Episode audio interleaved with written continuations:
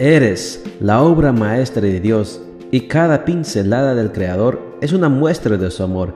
Presentamos la lectura devocional para damas, Pinceladas del Amor Divino, escrito por Erna Alvarado Poblete en la voz de Ruth Vargas desde Estados Unidos para todo el mundo de habla hispana. Muy buenos días, querida amiga. El Señor te bendiga y te guarde. Hoy es lunes 13 de diciembre. El título de la matutina para hoy es Raíces, ramas, flores y frutos. Nuestro versículo de memoria se encuentra en Oseas 14, 5 y 6 y nos dice, Voy a ser para Israel como el rocío y él dará flores como los lirios.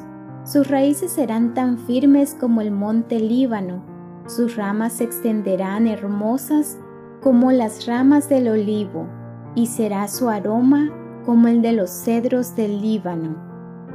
Muchas veces fui testigo de cómo se planta un árbol. Recuerdo uno que mi padre trajo de un invernadero. Era tan pequeño y débil.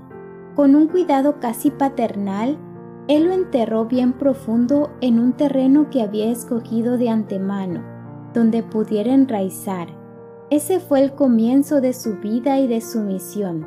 Con el tiempo, el débil arbolito fue tomando fuerza. En las noches de viento y de lluvia se agitaba valeroso, pero no cayó. Al alba al salir el sol estaba recto y firme como antes del temporal. Poco a poco las ramas de aquel árbol pequeño y débil se fueron haciendo fuertes y se expandieron, cobijando en ellas algunas aves y a bastantes insectos. El día que salieron las primeras flores se veía hermoso e imponente. Entonces mi padre anunció que en la siguiente temporada daría los primeros frutos, y así mismo fue.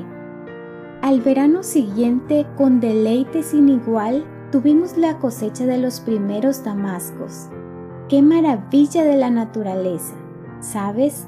Nosotros nos parecemos a los árboles. De hecho, tú puedes escoger a cuál deseas parecerte.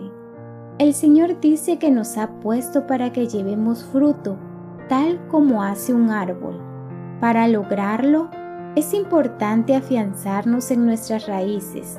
Solo así, en tiempo de tormentas, nos mantendremos de pie.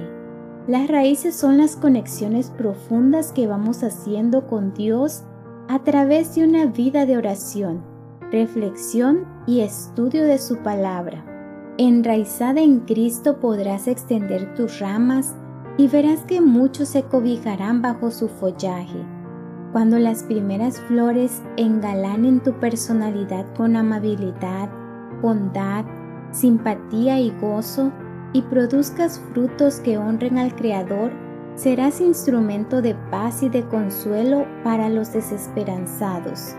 En este momento no descuides tu dependencia de Dios. Asegúrate de que tus raíces sigan creciendo hacia adentro, hacia lo profundo donde puedan nutrirse del perfecto amor de Dios y de su verdad. Entonces, y solo entonces, estarás cumpliendo la misión para la que fuiste plantada en Cristo.